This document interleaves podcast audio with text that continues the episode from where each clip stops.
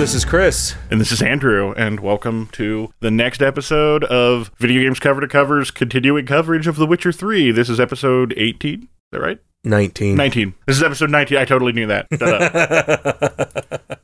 Shut up. What session 32? Yeah, that that I makes knew. a difference. I knew it was session 32. The 32nd episode total, 19th of Witcher 3. 30 weeks we've been doing this. 32 weeks. It's yeah, we're we're over halfway through a year at this point, and over half of the existence of this podcast has been this one game. Almost two thirds at this point. 19 episodes Almost. just for Witcher, which at this point, so I'm well into Blood and Wine now. Me too. Yeah. It deserves it.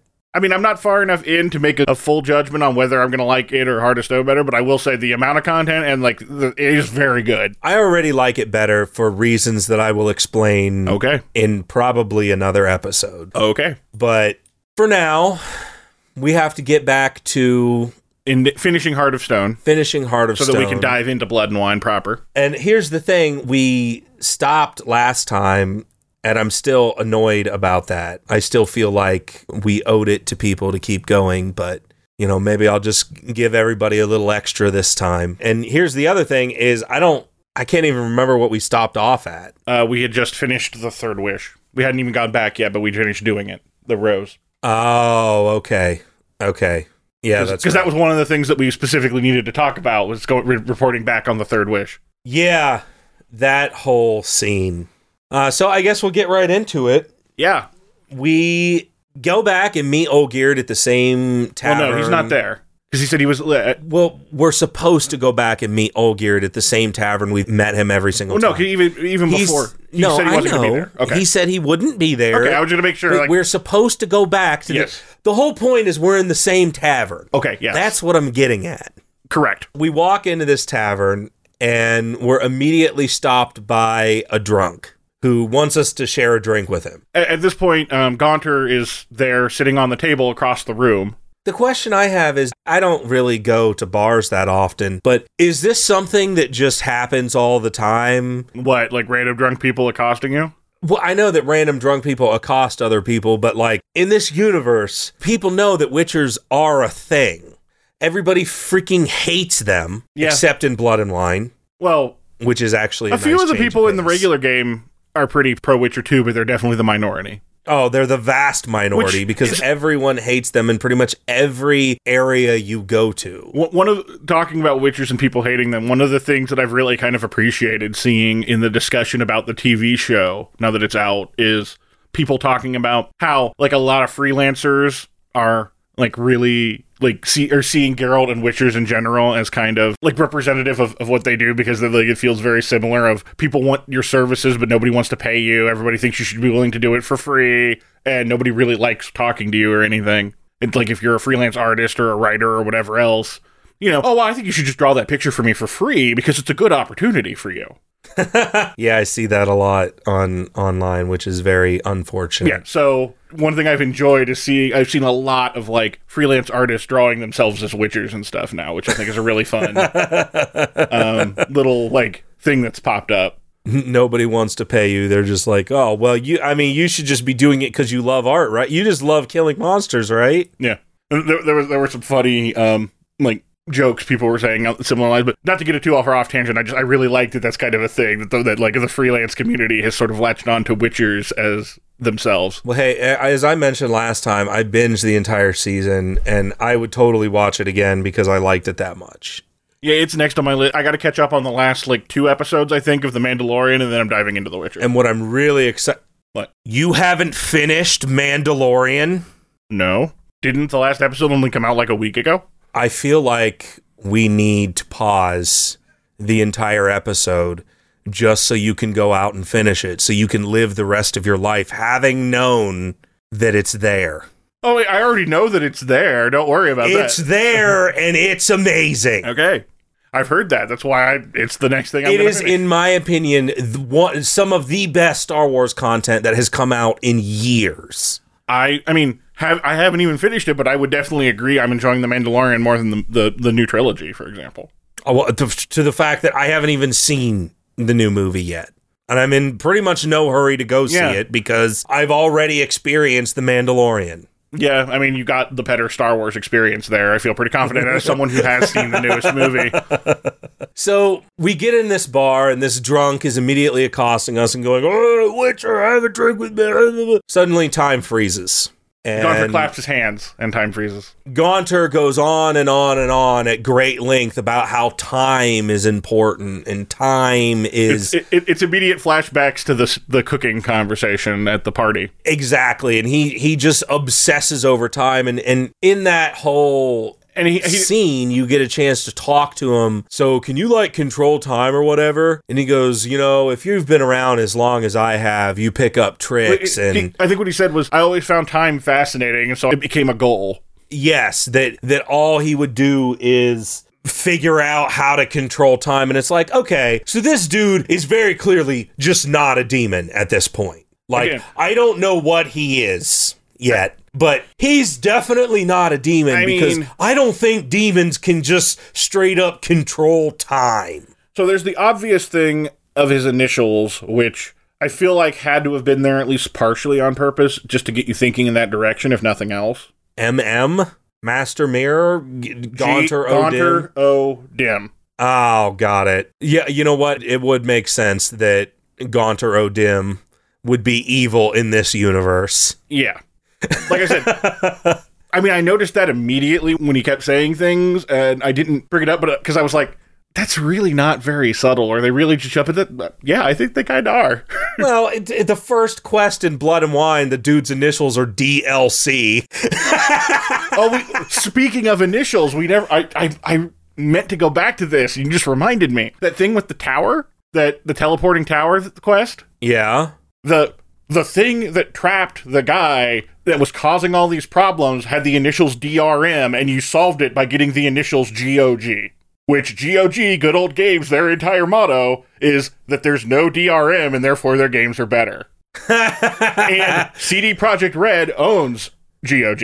Oh, that's So funny. they were literally made an entire quest advertising their video game service. Except for the fact that I would have never even made that jump had you not mentioned it because it just wouldn't. I never would have. And I mean, don't get me wrong, it was this whole this whole all of this is part of the reason why I love Blood and Wine so much. But There's so many random references in Blood and Wine. I can't wait to talk about some of them when we get going. I don't even care about random references. I even just looking at the game itself. Oh, I know. I just I, I've noticed. We're doing a disservice to the people, Andrew. You're right. Because we should have finished this last time so we could gush and gush about how great Blood and I mean, Wine is. To be fair, we didn't even know how we were going to feel about Blood and Wine last time because we barely touched it. I know.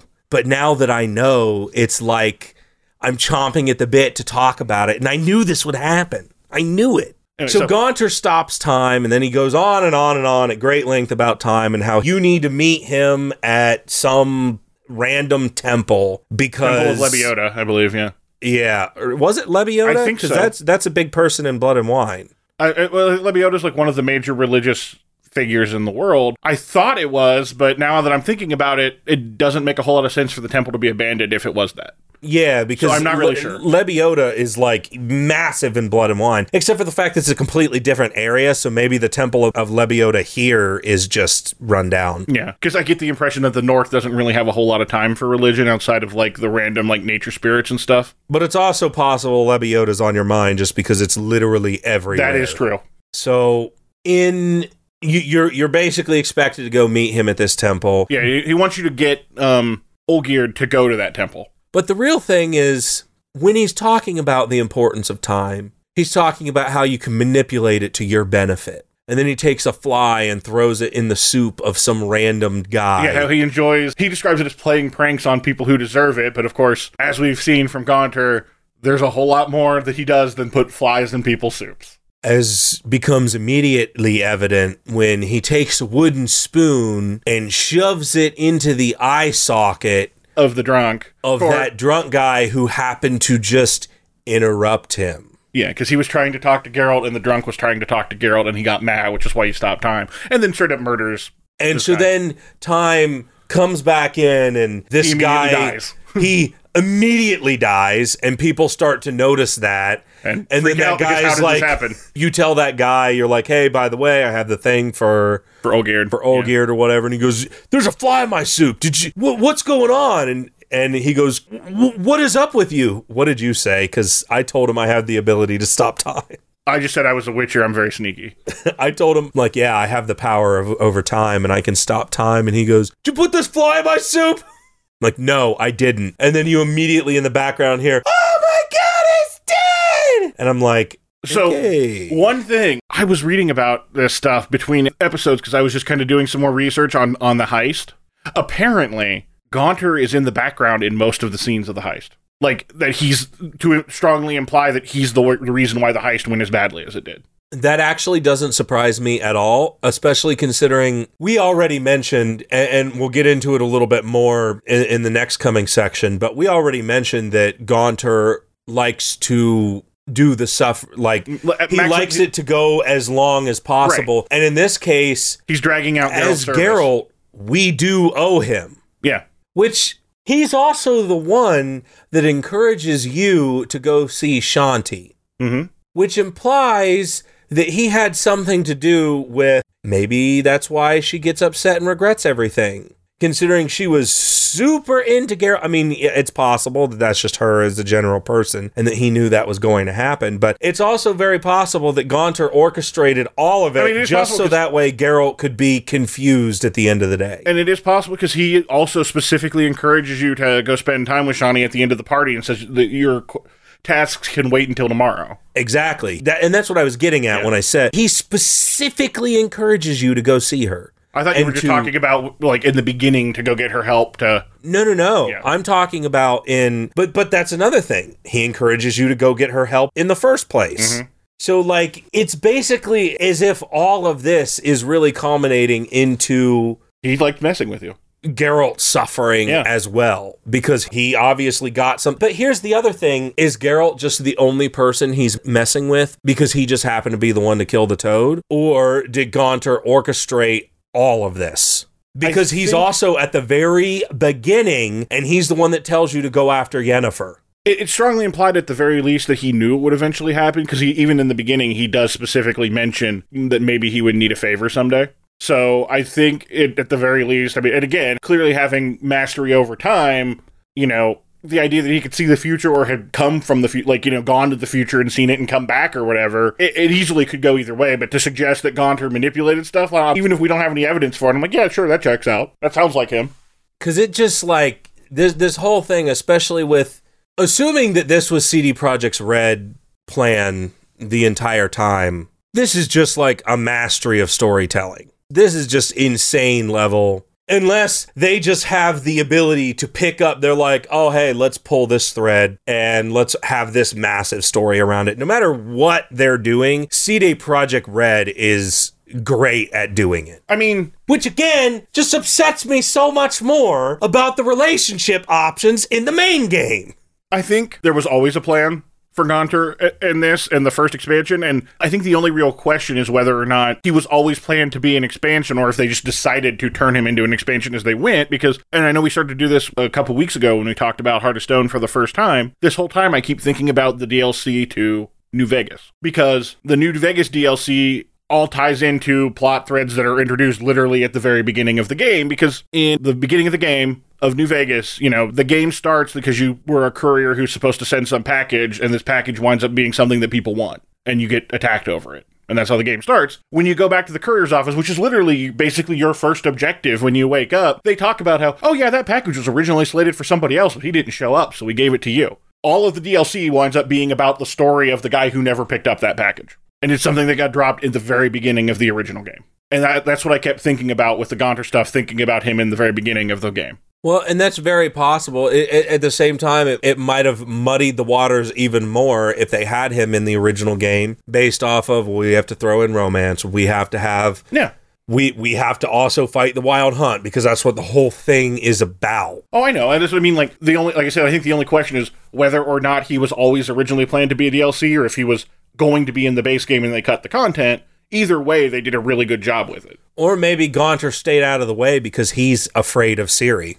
That's possible. I'm wondering if he actually is because I mean, everybody else is basically afraid of Ciri. so- everyone else is, and she can apparently go through time and stuff too. So it's just very interesting to me. That whole storyline was very interesting to me, and it's just it's a testament to how good CD Projekt Red is with all of this stuff in general, at least in my opinion. Mhm. Uh, so at this point, he's killed the guy, and now we Now we, we- tell that guy to tell Olgierd to meet us at the at temple. the temple. But At that point, yeah, you can either go straight to the temple or there's a side quest to go check up with Shani on how her research is going. because Geralt has now become interested in who Gaunter is, Mhm. and Shani digs into Olgierd's past to kind of figure out What that this whole about. puzzle. Because he asked her to do that after the wedding. Yes. So she's been doing this research while you've been doing the other two wishes. So she finds out that there's this professor that Olgierd worked with, and this professor more or less dedicated his life to figuring out what Gaunter Well, yeah, he was. was. he was already an expert in the supernatural, and the witch hunters had been using him to get information about monsters and stuff. And then Olgierd contacted him, and yeah, he like became obsessed with Gaunter, basically. and that did not go well for him. So anyway, we talk to Shani, and she tells us about the professor, and we go to Oxenfurt, which has been locked down by the Redanians, which is really confusing because even though the DLC has really high levels of stuff, it, it really seems like it basically has to have taken place before the end of the series stuff. Because otherwise, why is Redania still around in this area with guards blocking everything? Because Redania didn't lose before the end of series stuff, and series stuff was like months and months later, from what I understand. The epilogue, but like And the epilogue is where Redania loses. It isn't until the epilogue that Redania. So all the DLC takes place after the Wild Hunt stuff is resolved, but before the epilogue. Is that what we're going with? I would have to assume, based off of what I understand, because in. I think it's somewhere in Blood and Wine, but I could have sworn that Geralt said, Yeah, I defeated the Wild Hunt. Like, there's one quest line or something where he specifically mentions defeating the Wild Hunt. I can't remember where it was. I mean, that probably makes sense as far as the timeline or whatever. That was just something I was thinking about. Is you know all these. You know what? You haven't gotten there yet. Oh, okay. And that'll tell people just how far I actually am. because that's very, very far into blood and wine. Okay. Whoops. Anyway, yeah. Uh, Chris kept sending me messages being like, "Hey, I've done all these quests," and then like ten minutes later, an updated list of all the quests he's done. That was like quite a bit you longer. don't understand how much I like blood and wine. I can't stop playing it. And it, after I sent you the text message, literally last night saying, I don't plan on playing anymore. You kept playing. I wanted to, but I didn't because I said that. I sat there thinking all I want to do is play The Witcher. Which is so wild, considering how we all we wanted to do was anything but play The Witcher before we started the DLC.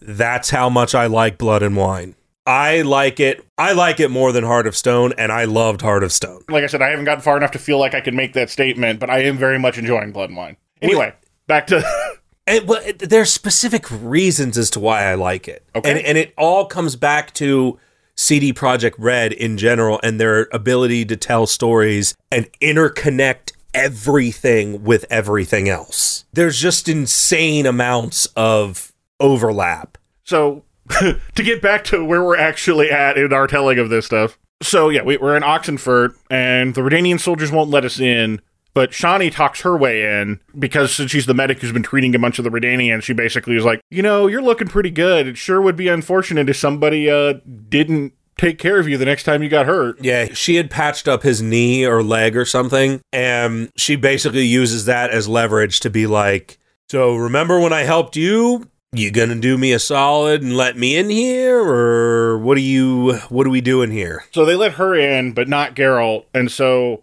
she decides she's going to basically like sneak around to the back and help him in that way. And so you have to go around the city, and then she like throws a rope down for you. And then he goes, Where'd you get the rope? And she goes, It's a long story. Here's the thing I want to know why there wasn't a playable mission Uh, for Shani. Shani to go get this rope. She says, Well, you, you wouldn't want to know or whatever. He says a long story. It was probably literally just sitting there on like next to a bucket. So she walks in and then she walks over to the side and she's like, Oh, sweet, a rope. Boom. And then she's like, "Well, okay, let me just wait like 30 minutes It's to a 40 really long story, Geralt.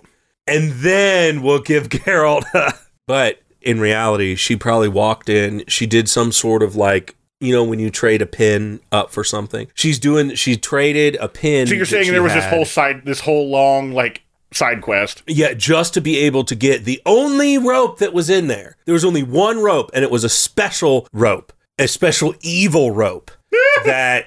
Please explain how the rope is evil. I need to Well, know. I can't listen. It was Gaunter O'Dim's rope. He needed before he could fly and do these kind of weird things that he does and stop time. He used a rope as kind of like just he needed to get from place to place, and, and it's sort of like the escape rope from Pokemon. You just kind of use the rope, and suddenly you're outside of the cave. Well, this is his evil escape rope where he just kind of tugged on the rope a little bit and suddenly he was gone. And people were like, whoa, look at this guy. Once he'd had the ability to, you know, control time, he didn't really need the rope anymore. So the rope just kind of somehow got into the professor's. well, yeah, he was doing research. He found it. exactly. He found the rope. This is an evil rope. So she needed to trade up to get the evil rope. Admittedly, now Geralt using this rope Is now cursed. well, I wouldn't say he's cursed, but he's got a whole lot of evil energy that's just built up inside of him. Hopefully, his Witcher mutations are also immune to his evil energy. But, you know, this is a big deal rope. They, they don't really go into it much in the story. There's like books and stuff you have to read to really figure out what this evil rope is. And it's something you find in Novigrad a long time ago. So just don't even look, don't bother looking for it. So you get inside, and then Shani basically excuses herself to leave and leaves you to your own devices. Probably because she's been affected by the rope. It must Thi- be. This is a very evil rope. A very evil rope. And she now has to kind of cleanse herself from this evil rope. She's gonna go find some holy water and just like bathe in it for a while. Anyway, going to cleanse the rope. cleanse herself from the rope. Well, no, see, because she left, I think she took the rope with her. So she's going to try and cleanse the actual rope Oh. itself. Shani is a smart girl. And she's thinking to herself, there is going to be a point in my life where I'm going to need a rope again. And I am never going to not have a rope in this situation. So she's must be it. taking that rope and she's going to cleanse that rope. She could easily just get another rope. She could have requested a soldier to go get her another rope, but she wants to cleanse this rope because it's full of evil intentions. More Maybe. so because she used it for for devilish schemes. Maybe the rope is actually Gaunter Dim all along, and the body is just something someone he's possessing. That's not good. We can't give her this rope. We So that can't means- just so leave then- and let her take this rope. So then Shani can be the new Gaunter Dim. She'll possess her. oh no, this isn't good. This is a whole like third, fourth game scenario. I was thinking of Final Fantasy X too. You you remember uh, at the end of Diablo 3 where they never resolved Leah being possessed by Diablo? It's that whole situation again. Yeah, like what happened to that? Well, the villain of the fourth game from the trailer is a woman, so maybe it's her. Uh, maybe, but li- I feel like that's we're just like, oh, well, that happened. Yeah, I know. Let's go. let- Let's keep going on. Let's all keep on keeping on. That's all Shani does. That's all Gaunter does. But he d- keeps on being evil with his rope. All right. Anyway, so the professor has locked himself in his. You can't get in. So you have to climb around and go in the back. if only she hadn't taken that rope. I know, right? You, so you climb in like the back, basically the balcony door, but it's all blocked and and jammed up because he doesn't want anybody coming in. So you have to Aard it to blow it out, which causes a video of a bunch of cracks going through the ceiling. Because everything is cause and effect in this expansion and pretty much going forward. Mm-hmm. And so you go in. And I thought that was pretty strange at the time. Like that's weird. I almost immediately knew what was going to happen just because I'm like, they're showing me this for a reason, and there's really only one reason they would be showing this. Yeah, it's like, uh, huh. So he he basically uses Geralt as a de facto murderer through this entire thing. But Yep. You get in there and you talk to the professor, and he kind of doesn't like that you're there. I mean, obviously, Well, first he thinks you, you're his servant because he's blind. yes, and but he feels you. He feels Gaunter on you Yes. uh, because of the whole Mark thing. I would have to assume. I would assume, although he seems to accept that he just feels the magic because you're a Witcher, but I get the same impression that he was really feeling the result of the mark. Yeah. Uh, or the fact that you were currently in his de facto servitude yes. in a way. Or, well, yeah, but I mean, like the, the mark being yeah a side of his yeah. the contract. But so he's in this chalk circle on the floor, very very reminiscent of the circle you're supposed to draw to trap a demon. Mm-hmm. Turns out he's been there for a real long time. Yeah, Like to a the year. point where at first he also thought that you might have been a nurse or whatever with the bedpan before you got close and he sensed the magic. And then he thought you were Gaunter and freaked out. Yes. And apparently he dug too deep into what Gaunter actually is and got the intention of Gaunter himself, who had a conversation with him. Uh, he had already gone blind at this point. He made it sound like that happened during the research, but before Gaunter showed up, because He did. He, he said when he was researching those books, he said he went blind because he found out too much. Yeah. which In is very course- love, which is very like Lovecraftian elder horror stuff, where like knowing too much makes you go crazy. Yes. Which again, yeah, not somebody you want to be messing with, Gaunter O'Dim. um, so, but because in his notes he even specifically mentions, like in, when you read his diary, even though he was blind, he could see Gaunter. Yes. He couldn't see anything else, but he saw him perfectly fine. He saw him without. He's like, there he is. I Oh, see no. nothing but this guy. I've messed up. Yeah. And he talks about how Gaunter, he doesn't know. He knows more than what he's willing to tell you Mm-hmm. because of what's happened to him. Uh, but he's, he says Gaunter told him that it was only fitting that because someone had taken such an interest in him, he should take an interest back. and that he drew a circle on the ground. And uh, his reward for being so inquisitive was as long as he was in the circle, he would be perfectly safe. And he said, And Geralt Well, he doesn't tell me that I'm exactly not allowed to leave, But- but he said it in a way like- that if I did leave, If you had heard the way he said that, you would know the consequences of leaving. and he says that, and and Geralt goes, "But you're you're blind. How do you even see the line?" And Yeah, I can he feel it. said, "I can feel it." And that every time I get close to leaving, a chill goes down my spine as if I know what's going to happen. Wow.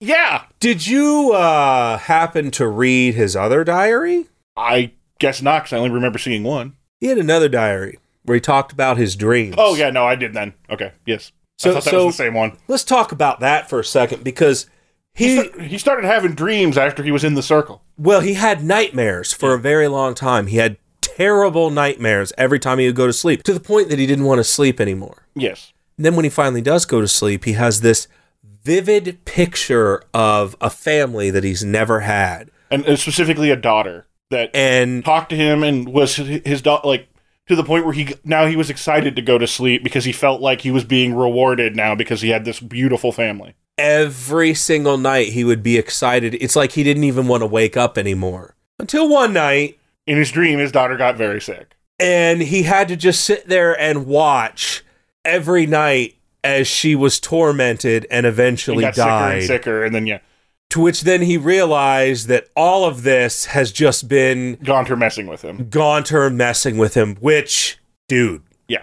And he describes Gaunter in one of the things as basically evil incarnate, Incarnate, which, you know what? It's hard for me to imagine much more evil. We had said in a previous episode that Gaunter is by far like the most evil in the Witcher series, but I would go far to say is they've painted this dude in a picture that he's like the most evil thing ever.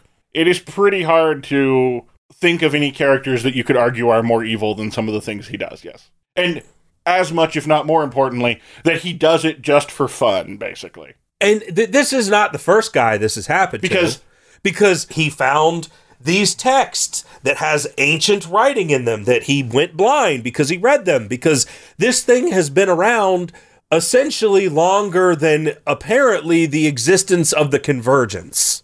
Mm-hmm. So whatever Gaunter happens to be, which at this point I'm actually glad they don't really ever tell you because I don't think I want to know. I mean, I feel like in real whatever life. your imagination can paint up is probably going to be worse than whatever they can tell you anyway. It's, It's like the most evil thing ever. Yeah. Just ba- it's like as if evil just existed as a singular being. Yeah. And that's Gaunter O'Dim. But remember, I have the little tidbit of information about beating him from the actual demons. And the professor does event like once you convince him to, to give you some information, he does talk about how there was records of one, exactly one person who has beaten Gaunter before. and the way to beat him is to basically play his game. This to, to beat him at, at his game, and essentially he cannot resist a challenge. Exactly. If you specifically, it's almost like Devil went down to Georgia. If you challenge him to a rock off, he's gonna do it. Yeah. and you kind of mix your metaphors there slightly because Rockoff was Tenacious D. I know. I'm mixing a lot. He- here's the thing Devil went down to Georgia. It's kind of like rock. No, but Devil Went Down to Georgia is a great song, even though I don't think I like anything else Charlie Daniels ever did, but I love Devil Went Down to Georgia. Yeah, I don't. That's the only thing I know of. Yeah, Charlie exactly. I don't really know. I don't really know much of him other than that. And Yeah. and the devil went back to Georgia. Which isn't nearly as good. It isn't, but in that one, I think there actually is sort of a de facto rocked off. Yeah, because I I a little think the devil is very much more rock Yeah. in in that one. I can't I mean, remember pretty that. rock even in the first one, but Yeah, but, But- that's what I was saying. So it, I'm not really mixing metaphors here. It's kind of all within the same song universe. But Tenacious D also had to fight the devil. But Tenacious D actually used rock to do a rock off. right, and also very importantly, just Tenacious D actually lost, yeah. unlike Johnny, Well, no, they they won in the end. but they lost the rock off. Correct. Uh, so I do want to point out though that the tribute to the greatest song in the universe was actually better than the greatest song. In- which was 100% the joke, and I love that they committed to that. yes. That the greatest song in the world was actually pretty terrible. and then the tribute was actually a really good song. I love Tenacious D. I, I respect that they were willing to commit to the joke that their song was actually not good. Because they know how to make a good song. Well, just- un- unless Jack Black ever listens to this and he's like, okay, dick, I thought the song was okay. it, wasn't a, it wasn't a terrible He song. but- reaches out to you on Twitter personally to be right. like, listen, uh, Andrew. all right, Jack Black. The song wasn't terrible, but we all know tribute was better. just saying. This is just the tribute. To the greatest song in the world. So, So, uh, meanwhile, as you're standing there talking to him, that foreshadowing of the the cracked ceiling keeps coming back up because it keeps being rumbles and debris like coming like dust falling and it during this conversation. keeps happening basically the whole time because he keeps getting dangerously close to the edge of the circle. the edge of the circle. And at one point, a piece of debris falls down, and he actually jumps out of the circle for a second and jumps right back in. And then the whole ceiling comes down, and he falls completely out of the circle and dies. Uh, yeah. So a bookshelf starts to fall over, and Geralt realizes what's going to happen and catches the bookshelf, and he trips and stumbles backwards on that debris that had fallen earlier and breaks his neck. Yep. So cool. So literally, as soon as he left the circle for any mo- more than a moment, exactly what he was expecting happened happened. So once again, Geralt is just becoming the harbinger of death for this evil creature. Which again goes back to Gaunter really enjoying the suffering because now at this point Geralt has got to be feeling like he's just causing all these problems. Yep. And of course the suffering of the professor himself in the circle. So yeah, like everything he does, he may he drags it out on purpose because he gets more satisfaction out of it. He is just evil for evil's sake. And they do a very good job of painting that picture. And it is really interesting, like as you understand the full depth of it, because like when the when it starts, when the DLC starts, there's immediately this feeling that you know, obviously, like we said from from the start, he's clearly not a good person, and there's a lot more going on here. But like he doesn't come off that bad at the beginning, and it's just really interesting how as the thing goes on, you feel more and more sympathy for Olgierd, and just realize more and more how horrible the Well, and that's and that's what I'm getting at is so that's why I keep talking about CD Projekt Red as these like masterful storytellers and and the reason why I'm doing that is because most TV shows or something, when they want to establish that somebody is evil, they do like the shockingly like this dude has killed a kid or or this dude just murdered like six people in the most gruesome way possible or something like that. They literally go for the shock factor of we can establish that this guy is evil just by having him murder somebody for absolutely no reason in the most absurd way possible. Whereas a good storyteller will put bits and bits of information out there to basically determine over time that the more you learn about the person, the more you understand just how truly evil they are. And and it, and it's sad that when you're looking at a TV show and they have all of this time to tell that story, so many TV shows are just like, look, look at how bad they are. Well, I think a lot of that is uh, of concern that people are going to lose interest and not make it to the payoff. And, and that's fair, and I respect that. But yes, I agree. It can be much more effective doing it this way. And that is honestly the strength of video games if you do it right, is you can really tell the story that you can be engaged in as a person.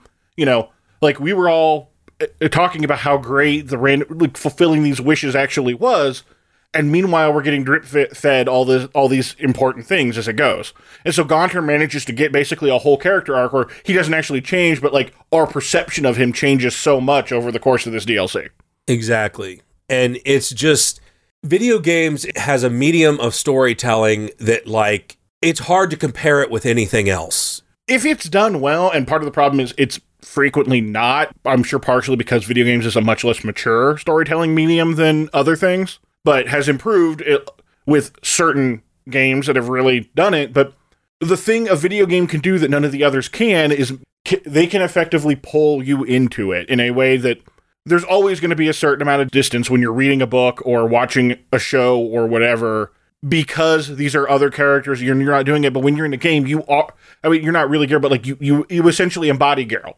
Mm-hmm. And so it's really easy to feel like you're a part of it in a way that you can't. There's always going to be some distance when you're just watching. Well, and that's why and that's why most movies and most television shows, I mean, you see it in anime, you see it in movies, you see it in television. The main character is almost always a generic person to basically signify which I mean, that's how movies and everything sees us is just random Joe Smo person that literally anyone can relate to. Whereas Geralt doesn't necessarily have to be that. There's a really good video. If you're listening to this and you're not already familiar with Errant Signal, I'm surprised, but you should definitely go watch Errant Signal. It's a great YouTube series.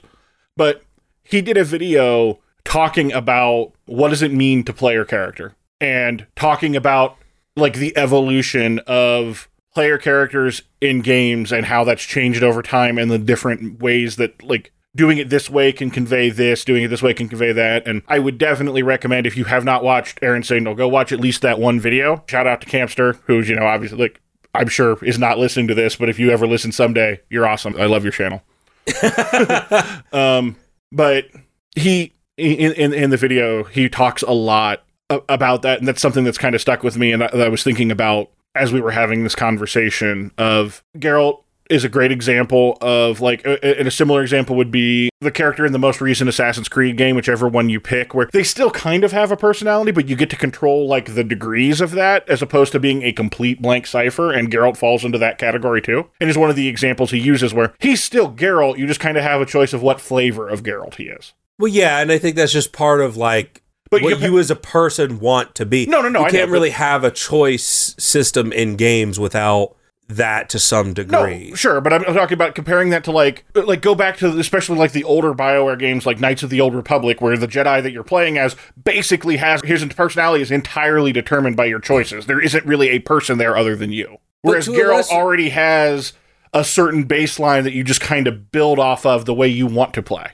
Well, and, and exactly, and at a certain point, that Geralt is very much not a good person, but over time, as a player, you can almost make him a good person. And I think it just, I don't really know how to get back to where we were at this point, other than just like, So there's really no here- transition that we can do th- other than just a clean break of yeah. So at this point, we're going to. It's time to go talk to Olgierd. because we are getting this pretty hardcore. Uh, Which is honestly some of my favorite stuff about this podcast is when I get to talk about things like that.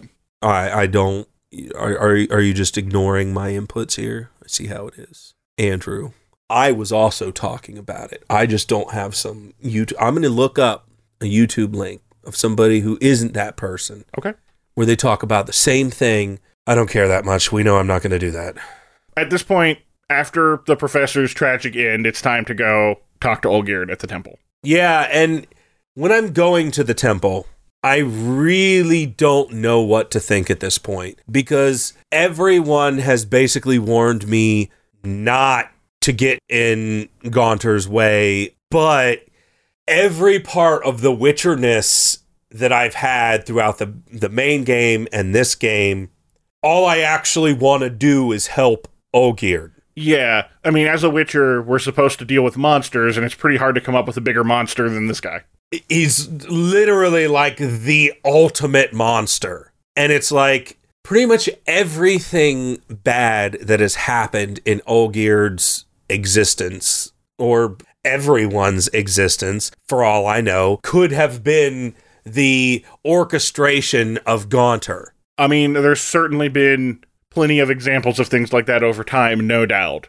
And I kind of wish we had gotten to learn a little bit more about some of the other things he'd been up to, but also, like, they've already made the point, so it, it, going too much further than that might have been overkill. I don't know. Because Yeah. they've clearly established, you know, don't mess with this guy. And It would have been very interesting that e- even if it was a patch or something, which I know that would take a lot of work, so I would obviously expect this not to happen at all, but it would have been really cool that once they decided to do this whole thing with Gaunter, whether it was their p- whole plan from the begin with or not, to have him in the background or like the crowd of some random video what what sorry, finish. I just, I just remembered something. to, to so to have him in the in the background of like different cutscenes or something that throughout the main story of the game just bits and pieces of Gaunter just being there as if he's orchestrating this whole thing to begin with.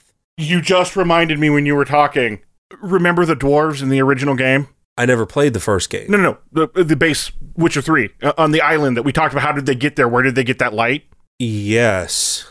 In the Witcher, my epilogue, when you're going back, and I didn't mention it because at the time it didn't even really register. When you're going back to go give the sword to Ciri, you can see those dwarves again. Gaunter is the person who gave them the light. What? Yeah, for real. Gaunter. What did, did they call him No, Gaunter? he- they Or don't did- call him that, but like that they, they, they met some merchant that you know told them that they could make their wishes or whatever, and they gave he gave them this light and told them it would lead them to you know their wishes coming true. and they died. Yeah, At the end of that, they had a horrible. all of them suffering. had horrible deaths, and then when the some of them actually just leave you and Ciri behind. Yeah, Okay, Gaunter so got that them there. clearly implies that Gaunter's not afraid in, of Ciri in any way, shape, or form. So, like, Well, I mean, that just It, it- to be fair, if the Wild Hunt didn't know Ciri was there, he may not have either. and He may just have been messing like because hey, they can go suffer at this place because he loves that. yes, but he also is the one that he kicked off the whole thing of telling Yennefer in the Yeah. first place. What? Not telling Yennefer, telling, Telling Geralt Geralt where Yennefer what how to get to Yennefer, how to get to Yennefer. hmm which got him involved in all this stuff. That that's just that. Cause so basically, exactly what I was looking for was happening. I just never. Yeah, It never even. when you were talking about, it, I was like, oh my god, I forgot about that moment. I do remember him saying because when you talk to them, when you're talking to them there, Geralt says, "How did you even get here?" And I remember, I I could have sworn Yeah, we talked about I it. remember them saying some random person gave it to them. Yes, and that that random person was Gaunter. Oh man. Well, now I'm starting to like Heart of Stone all over again. and it wouldn't surprise me. I mean, I'm sure it'll never be nearly as big, but like maybe we'll run into people in Blood and Wine that he did something to. It wouldn't surprise me because da- G- Gaunter's apparently done super evil things to a lot of people. Yeah. But yeah, like it, it's really a shame that nobody could see my face on this one. But I know Chris was looking at me because I was going like, "Oh my god! Oh my god! Oh my god!" I- I- Andrew had that meme of the mind explosion. Yeah. When suddenly, when I mentioned that, he's his brain just like imploded in on itself. it was like, "Oh my god! It all makes sense now." Uh, so back to Gaunter, um, because as I'm on my way there, all I'm thinking is I want to help Olgierd, but I have no idea how. hmm No clue how it's going to happen. And So you get there and the the temple's in ruins. You have to pass through like a cave and stuff, like we mentioned earlier. And then Olgierd shows up and is like, "This is an oddly specific place that you requested." To which Geralt mentions, "Yeah, it wasn't my idea." Oh, yeah, and he's like, I know. At least I, I, you have the option, and I said, "Yeah, it wasn't mine." and and he goes, "I know it wasn't. I'm not. I I know exactly whose idea it was." So why would you meet there? because the terms of his deal were we have to meet again on the moon and he's like that's not going to happen this is not the moon how is that going to matter But Olgierd has to know. It seems irresponsible for Olgierd not to have learned his lesson at this point. To a lesser degree, Geralt, but Olgierd, as long as he I mean, has been around, it wasn't a matter of learning his lesson because Gaunter specifically says if you want the Markov, you're going to get him to go there, and there's no discussion. I understand that. I'm just saying from from an Olgierd perspective, and I get story level wise, he kind of has to trick him into going there, but for for for, for Geralt's sake. But you're really going to tell me that Olgierd is so naive still that he still has not learned his lesson about choosing things carefully that he didn't just be like if you're telling me to go there and it makes no sense for you to tell me to go there then that means it came from Gaunter. Why on earth would I ever go to that location? I would go, quite literally, anywhere else. I would never go to the location that Gaunter wants me to go to. It just wouldn't happen. If I'm in this situation and I don't want to die, which presumably, even though Olgierd has no feelings, he still understands that not being alive isn't, you know, Well- generally helpful to him. I mean, more importantly, not even just a matter of not being alive, but whatever Gaunter has planned for him is not going to be good. So, why on earth would you ever go there? I don't know. It just seems like asking him to go there, because Gaunter even mentions, and, and I don't know, maybe they just didn't have time to go into it. It just seems like it would have been more befitting to actually trick him to go there than just say, hey, uh, tell your boss to go to this specific location. Here are the GPS coordinates. Um, Yeah, I did think that was surprisingly direct. because from an Olgierd perspective, it's like, okay, uh, my first reaction would be, no, not gonna do it. Not, not going there. I'm just not. And now that you've mentioned it as a place that I need to eventually be, we're not doing it. Geralt could have been like, hey, let's go here and then take a walk and just so happen to end up there. But no, you meet him at the exact spot, and Gaunter shows up and he's walking down an invisible staircase, clapping at, at the great time that the three of them have had. And he intentionally calls back to when you first meet him at the crossroads and he goes, Oh, and at the end of all this, I think we'll all get together and, uh, you know, comment about how, what a great experience we've had together. which it's not a great experience. And this is where you find out that Olgierd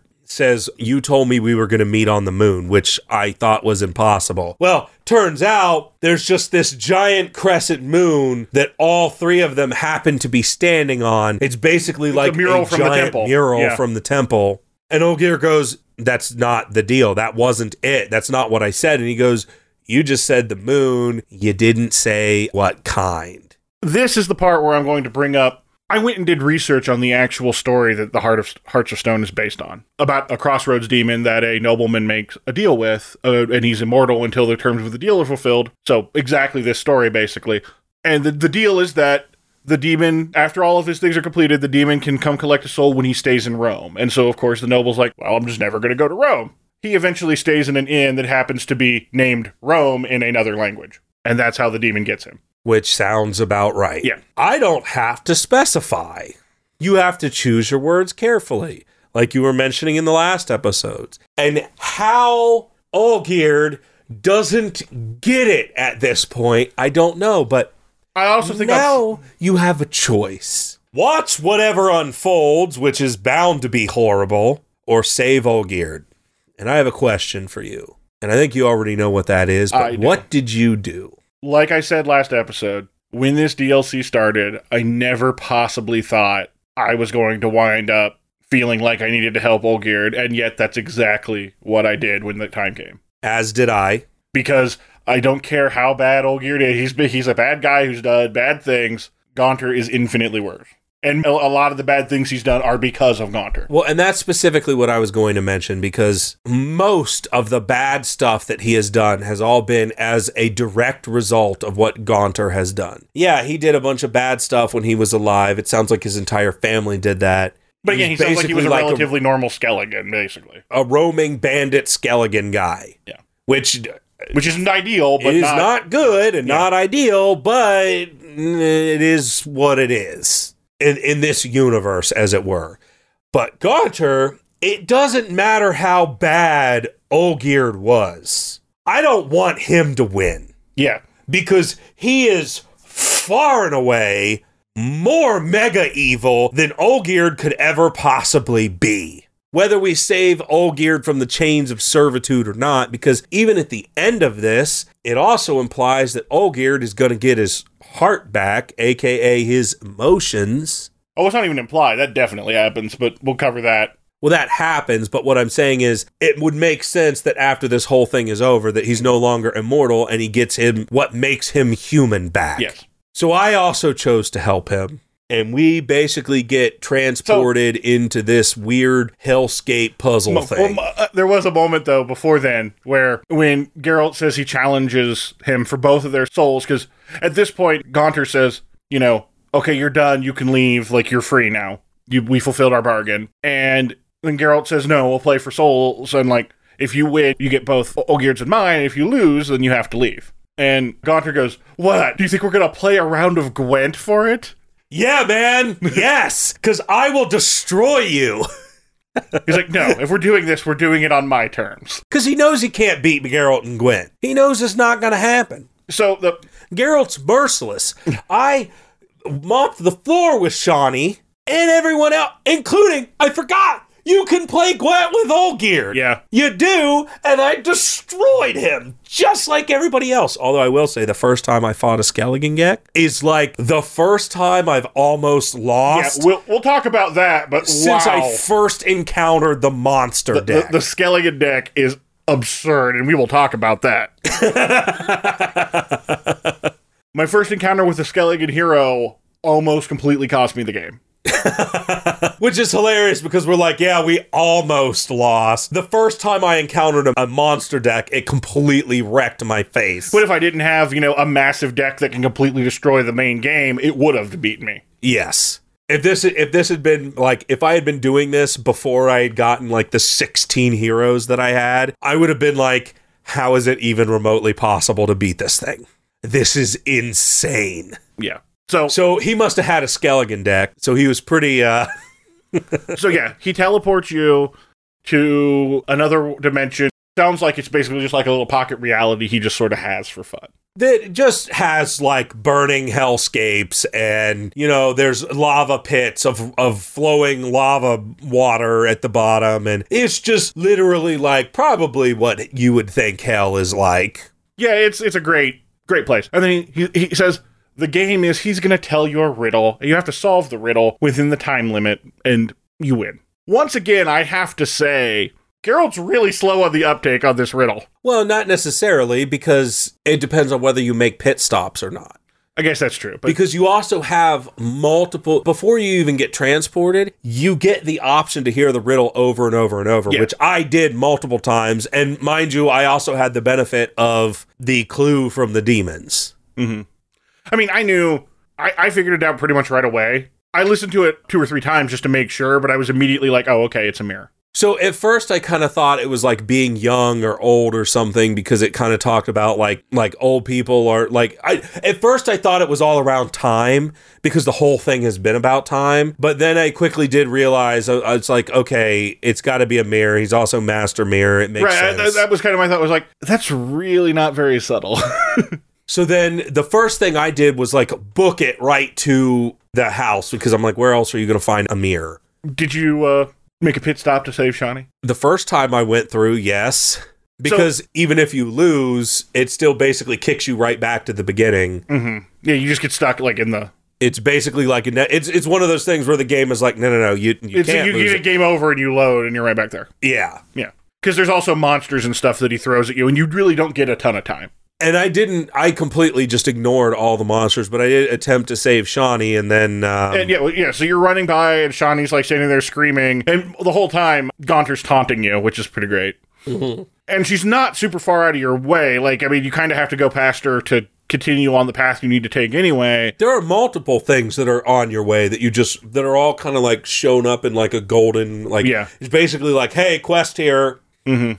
And there are multiple of those things and each at each one of them Geralt kind of says there's no way this would beat him and that can't be it or whatever Yeah, yeah. He, he like go run through the riddle and be like, it only answers like this half of it or whatever. That's not right. yeah But that if you run up to Shani, like she's hanging off the edge of a cliff over like a death pit and screaming for help, and then she just looks at you and lets go. And then Gaunter just starts laughing. He's like, I can't believe you fell for that. no she laughs as Gaunter like his voice is coming through her and I was like cool well let's keep going towards that house and keep getting attacked by specters that's cool and then you get there and There's you a- see the mirror At the end of a ho- long hallway, which immediately, huge long hallway that you're just running down, like something's gonna happen. Mhm. You fall through the floor. you do And he laughs and says, You didn't think it was gonna be that easy, did you?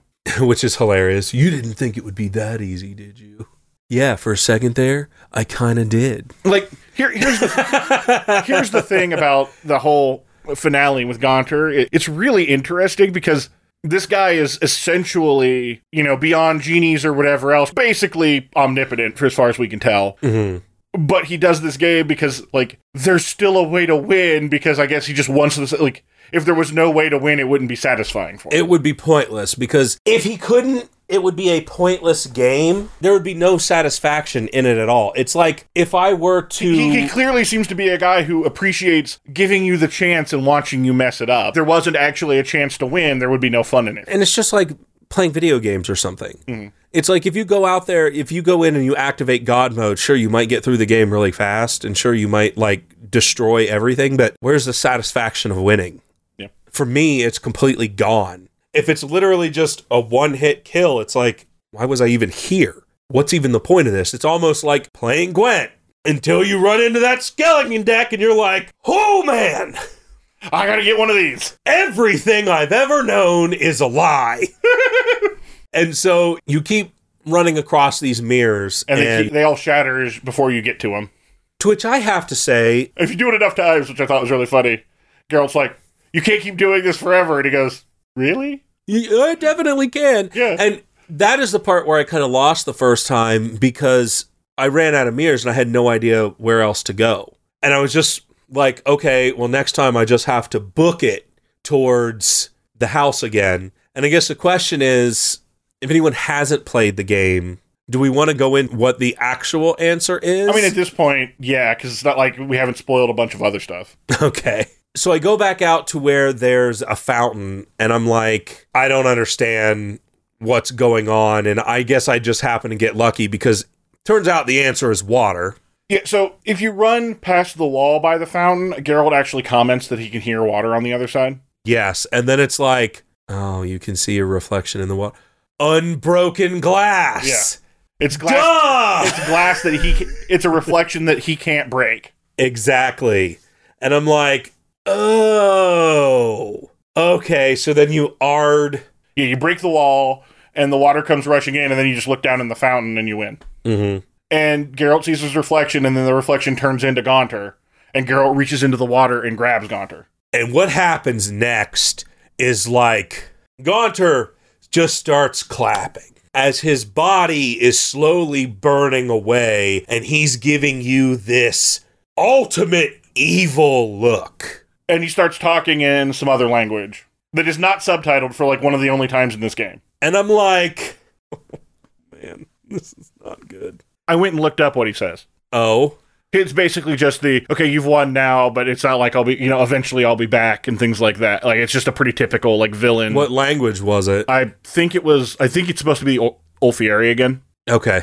Um, but I, I think the actual language was some variation of Arabic, because I think that's what Ofieri was also based on when I was reading it. Okay. Be- Which is clear because like they, they have a very Middle Eastern like sort of look Yeah, to the old. yeah. So I already kind of figured that it was basically like you know from that region to use the real world example, and I but I believe Gaunter's speaking the same language they spoke. Okay. Basically, just the typical villain, like you know you won, but I you know this is only temporary, and I'll be back, and all that good stuff. Which cool.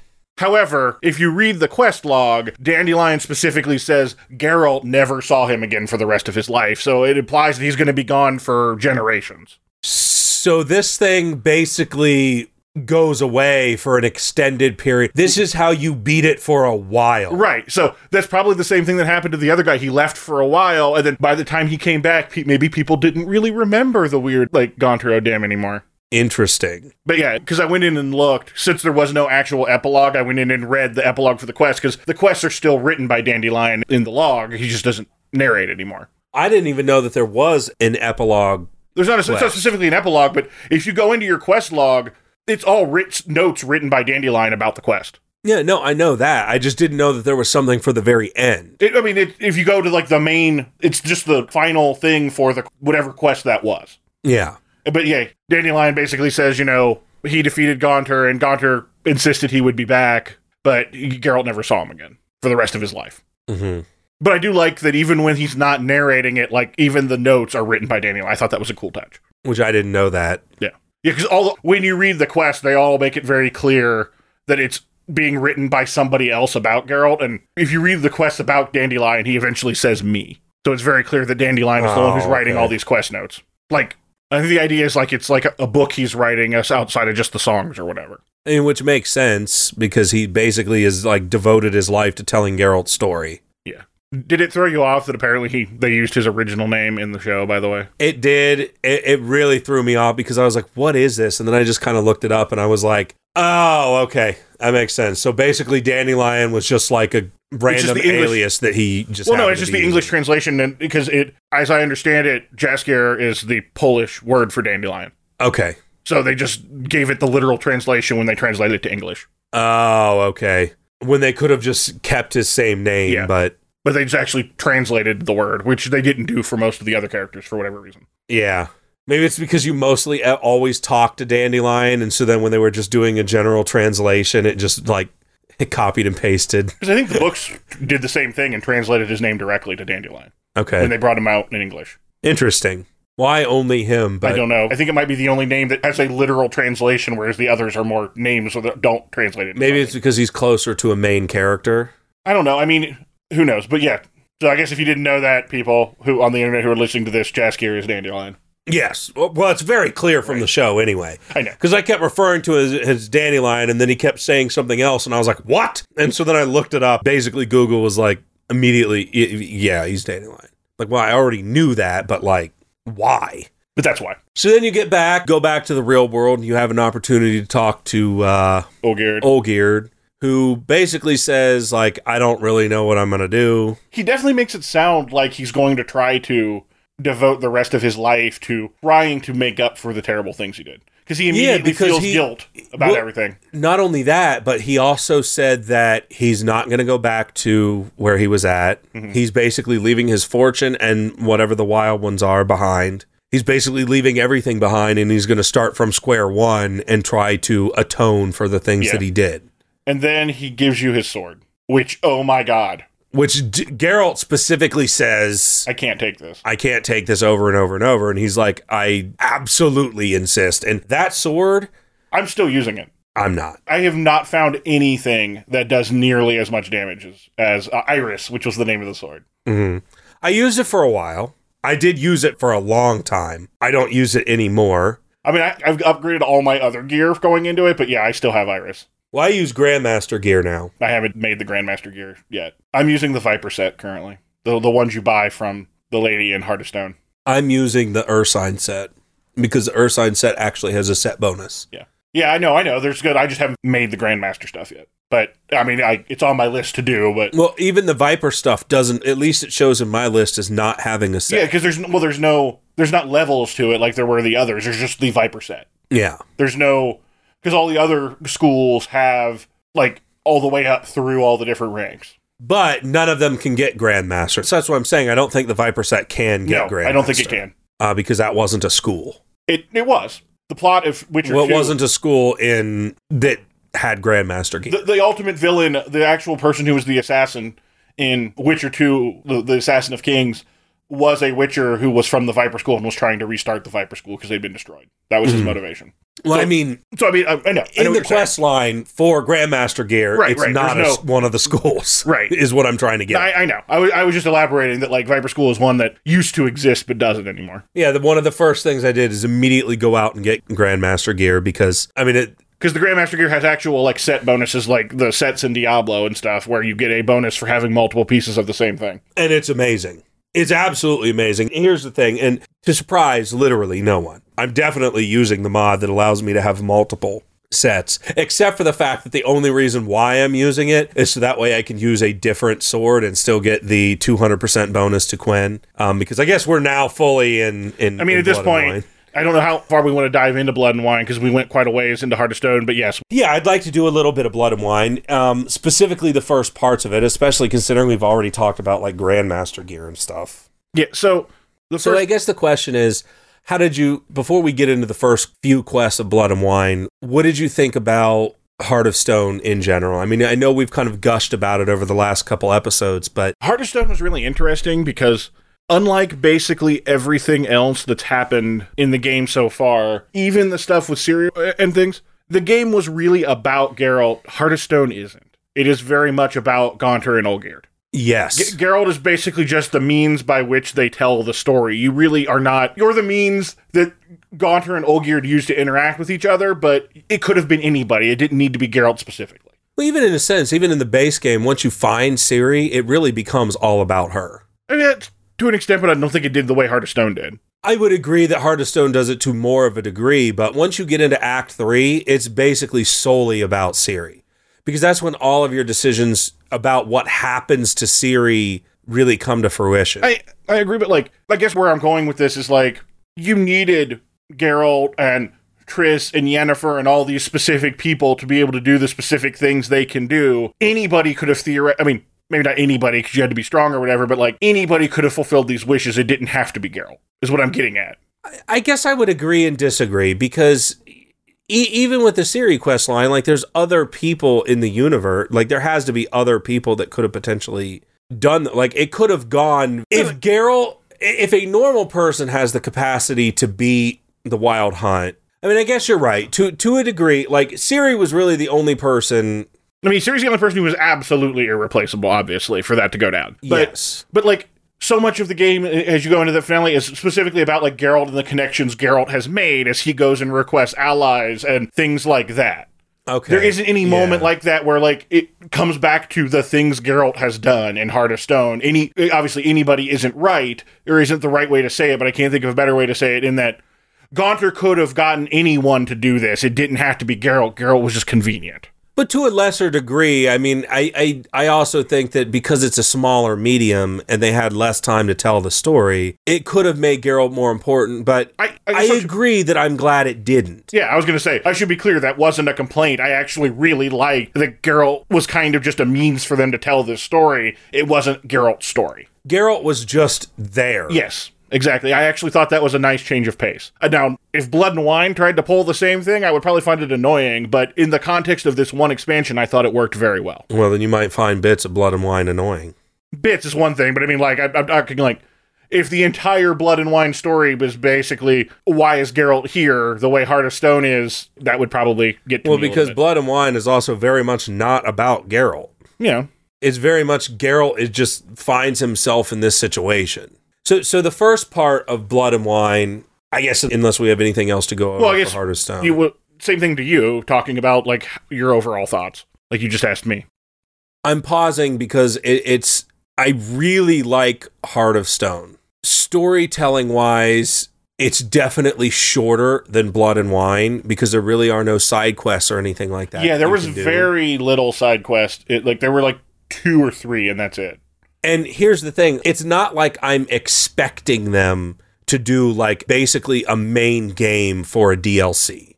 That's not what I'm getting at. But now that I have Blood and Wine for a comparison, it's kind of like I can see why this one's kind of ignored because it's it's much shorter than Blood and Wine, at least in my experience. It is also important to remember that Blood and Wine was actually two DLCs. Oh, I didn't know that. Yes, it came out as Blood and Wine Part 1 and Part 2.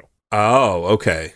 Because it's actually a three DLC set, but it's just Blood and Wine 1 and 2. Oh. So, I mean, not that I disagree with what you're saying, but it is worth keeping in mind it was sold as two separate pieces, so it should be expected to be at least twice as big. So that makes sense then. But the other thing is not having any side quest. The, the reason why I like Blood and Wine so much is because the side quest teaches you lessons that you have got to learn for the main quest. And if you don't get it, you're gonna mess up. I used to be very meticulous when I played games.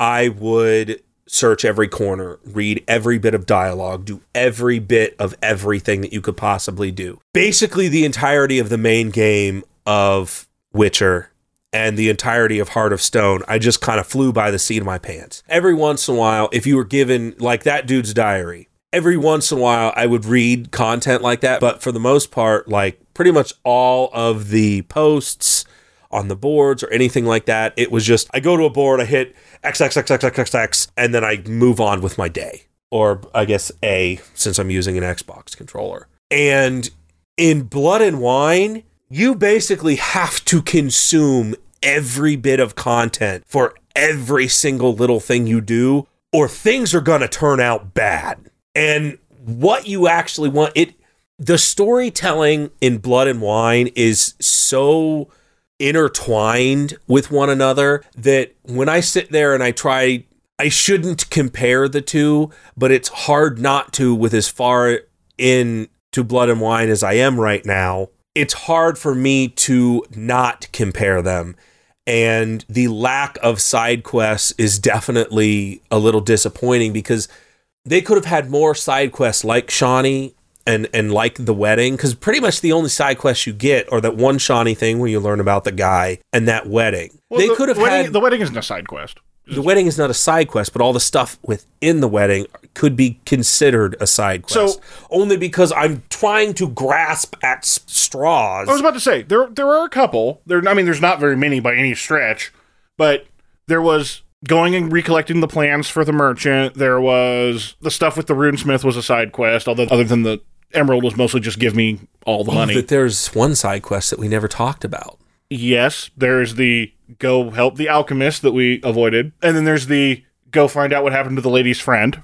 So there are a few. There's just not very many. So let's talk about the alchemist for a second because there's a very important detail that is very easily missed that I remember when I texted you about it I was like, "Yo, don't just leave." Mm-hmm. And Blood and Wine does this constantly. It does the same thing that at the very beginning mission that we had, one of the very first missions once you get out of the main area, when you go to that guy and he claims that he's a merchant that was bringing the medicine in and he claims he was attacked by monsters or something. And mm-hmm. then you go search around and you're like, let me, the quest tells me to go back to him, but something seems off. Let me look around. You look around and you get more information and you find out, well, he actually murdered the the, dude. And then you can go back and confront him about that. So Mhm. Blood and Wine does that a lot, but we have an instance of that in Heart of Stone, which you get to this old couple. So the, the the the context here is there's an alchemist who asked for help who his assistant has gone missing. He sent him off to go get some herbs and he hasn't come back. Yes. And so you go follow the trail and yeah, you get you come to this It leads you to this basically abandoned village where there's only two people there. Yeah. And you have the option to talk to them and have have different dialogues, but the way I did it was I basically said, "So um what's I know the alchemist came through here. What happened?" And they basically give you the story of, well, he was hurt. He stopped in here for a little bit, and and, and rested and then he went out again. yeah, and then he went along his merry way. And he, And and I believe what they say is we warned him not to go because of the wolves, but he insisted he had to. And Geralt even says if he was wounded, why would he keep going? Because you have the option to press them a little Mhm. bit of, well, that doesn't really Makes add sense. up. Yeah. And they just kind of give you the same thing over and over. And I think Geralt even has the opportunity to ask them, why are you two still here? if And I, I think their answer on that one is basically we're too old to try to move at this point. Which you could have moved with everybody else. Again, none of this is adding up. And so because of that, the quest line just ends. It says go back and talk to the guy and basically say like he was eaten by wolves or whatever. Mhm. And I'm sitting there thinking none of this makes any sense. So I'm going around to every one of the abandoned houses and kind of checking things out. And I eventually get back to their house and I notice that there's a door that is being blocked by some random debris. I think at some point you can also pick up a scent. Yes. It leads you back there because Geralt smells something. and you are the door and you go down and. It's their uh, basement. their murder basement. Yes. Content warning. Basically, they um are into extracurricular meets. that is a really weird way to describe what that. Well, I don't really want No, to I- go much know, farther into it than that. Extracurricular is such a strange way to say it, but I yeah. Because they are into some strange stuff, and then you have the option to go back and confront them about this. And my question to you is Did you kill them? Oh, absolutely. Thank you. Because there was no way I was leaving there without tying up this little loose end. Yeah, because you get the option of basically being like, if you swear to never do this again, I'll let you live, or yeah, no, you're gonna die. And, I And was that's like, basically like Whoreson Jr. Do you swear to never do these terrible things that you're doing again? Yes, I promise I'll never do it. Stab. yeah, You're lying. yeah, exactly. You're Like, no, just lying to me. we're we're not doing that. It's unless I suddenly decide to like hole up in this town and live here forever in this weird abandoned murder town where it kind of implies that you maybe did this to everyone else that was here. See, the the wild thing about that, the more I think about it, is how did that go down? Because like, surely the neighbors would have noticed people disappearing one at a time. My guess is because there are monsters and wolves and stuff, it was so easy. People just want to believe the easy solution.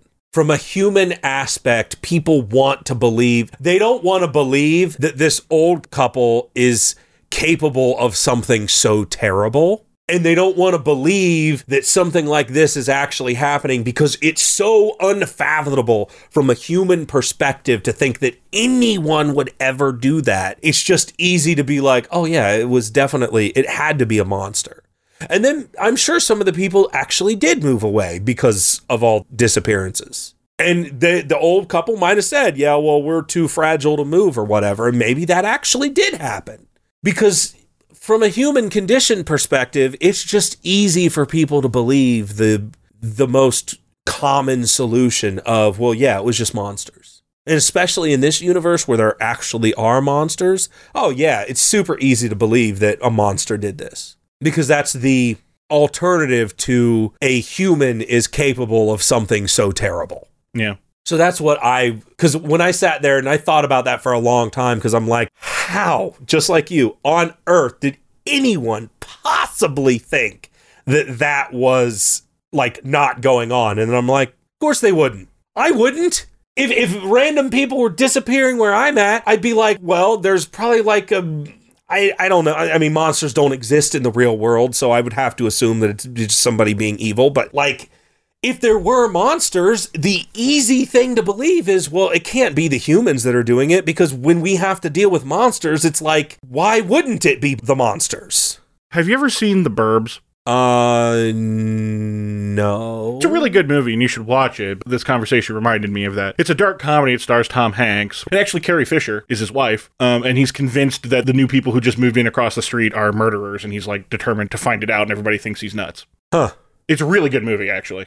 I might have seen it, but it would have been a long. Yeah. It would have been a long. And he, he like ago. ropes in a couple of his neighbors, and then you know try to go break into the neighbor's house and find things out and stuff. You, sh- you should see it, but. This whole conversation reminded me of that, like of the fact that yeah, like nobody wants to believe that people might be doing something. Yeah, and it's like, uh, well, okay, well, that guy's generally nice to me every single day. Why on earth would it be them? Yeah, and I mean, you see it all the time in the news. You know, so oh, you, they arrest somebody, and it's like, oh, he was such a nice guy. It's like I would have never expected it Yeah, to be. like I mean, well, th- of you're right. course, that is human nature. People tend to not believe those things. because they don't want to. It's easier to believe that it's not happening than to sit there and be paranoid about every little thing because when people are paranoid, it's like, oh, well, that guy's just crazy. Mhm. I it wouldn't possibly be me. Not that I'm sitting here saying that all paranoia is good or anything like that. no, no, that. no. but It, it, it frequently isn't, but like, yeah, that conversation has reminded me of like the, you know, the fact that like neighbors don't want to believe. without hard evidence to the contrary, Right. it's very hard to believe something is going on, whether it is or isn't. And it's just easier from a human perspective to be like, well, that person would not be that evil. and, and generally, you know, it's good that we don't believe these things because you don't want every time there's a slightly weird person to immediately jump to the conclusion that that slightly weird Well, yeah, because the- the paranoia would run rampant in the streets. Exactly. It'd be like you would never want to interact because the other part of being human is interacting with other people. Yeah. Like we work in IT and we've talked about it before. Like I go nuts when I can't after these past holidays, when I finally got to go back to work, it's like, ooh, finally. Well, and I finally get to talk to other people that aren't Andrew and my wife. there, there, are, there are, I've seen a couple things like articles talking about how the rise of the true crime podcast has made people more paranoid because, you know, they tell the stories, well, nobody saw it coming or whatever. And so now people who get really into these are convinced that every random person around them is secretly up to something. And it's like increasing paranoia. And it's, I don't know that that's good because, you know, the vast, vast, you'll probably never run into anybody who's like that at all. So I guess, yeah, the more I talk about it, the more I'm like, okay, I totally get why they wouldn't buy it. The vast majority of the people are not that. Yeah. And so turning around and not trusting anybody because. And if you live your entire life in fear of the possibility, well, that's what kind of life Yeah, is that? exactly. At that point, you're not living. You're just Yeah. So so it- it is So, yeah, the- from from that perspective, it is very easy for me to see why any of those people, especially in a universe that quite literally has monsters, wouldn't just say, "Oh yeah, it's entirely possible that a drowner got these people." yeah, And that Or we're not going to see them again, like- or wolves, or whatever. Yeah. that's very yeah. The, possible. the more I talk about it, the more I realize that no, it actually does make a lot of sense. And and Andrew, I know I've been insisting on talking about blood and wine, but ah, wow. I, I- really can't think of a better way to end the podcast than what we just talked about. And really, I feel like it says a lot, both about the level of you know how much we've gotten into The Witcher, and even if it is the less good of the DLCs, how good Heart of Stone really was that we've now filled three full episodes just talking about it. Well, because even just that, even just that. So, like, when I was talking about blood and wine, I don't trust anything or anyone, good or bad, whether or not. I just don't trust anything anymore. So I'm basically the paranoid, like, conspiracy theorist Geralt going around not believing the information that I'm being given because I'm like, nothing seems to be as it seems in blood and wine. And I've learned those lessons from Heart of Stone and from the main game and everything else. And so I'm kind of the. I've painted this picture, and maybe I should start playing Blood and Wine by the seat of my pants, just going whatever and doing whatever I want. There's been a couple, yeah, interesting moments. I'm not as far as you, but I have played a fair bit of Blood and Wine, and there have definitely been a couple of moments that are interesting as far as like jumping to conclusions and stuff. Yes, it is very much the alchemist quest that we just talked about and the merchant, the medicinal quest from the first game Which is very early because that's the tutorial area still. is almost every quest in Blood and Wine. Every single quest you do is almost like you're presented in a way that you have to do something and you almost never have to do it that way. And I can definitely see, you know, And even just side quests. I really appreciate that like the level of detail that is going into everything in this. Obviously, if the entire full game had been like this, that would have been impossible, essentially, in terms of There's no way. Right. Like, it- it- DLC is where they have the opportunity to be like, these are amazing ideas that we had that we really want to go into yeah. and just have fun with. And well, so now that we're officially diving into Blood and Wine next time, what are your expectations? my expectations are paranoia, conspiracies, not trusting anything, and consuming every bit of information I can possibly consume. What I really can't wait for is I know how I ended pretty much every single quest, and I feel like for the most part, minus several large decisions, and, and even some smaller ones. For the most part, we've kind of played the games the same way. So I kind of feel like a lot of our quest lines are going to end the same, but it it is going to be very interesting to me that if you actually get everything in some of these quests that you can based off of whether or not you actually read and did everything. So, yeah. What are your expectations going into Blood? Well, again, now that we're talking about this, I'm having one of those moments that feels very similar to that realization that I had horribly messed something up from a couple of the previous. Not that I can think of any specific time, but the fact that you're emphasizing that this happens like basically every time, I'm like, wonder how many times I missed something. So it'll be interesting. I mean, I like to think I've been pretty thorough, but I'm trying to think, and so now I'm fully expecting I'm going to discover stuff. And it, it's possible that you might not. It's just there. There's just so much to Blood and Wine, and, and not all of them are exactly like those two quests. It just seems like a lot of the quests are intertwined in a way that you wouldn't expect based off of something that you so basically based off of one of the side quests that you can do. And it's just there there's more going on in the background. Like, yeah. We I, I can go into a little bit more detail as we start talking about quests and stuff next time. Okay. Like we mentioned last week, you can find the links to our Twitter and our email and all our contact information in the descriptions of each episode. And with that, Andrew, I miss Yennefer.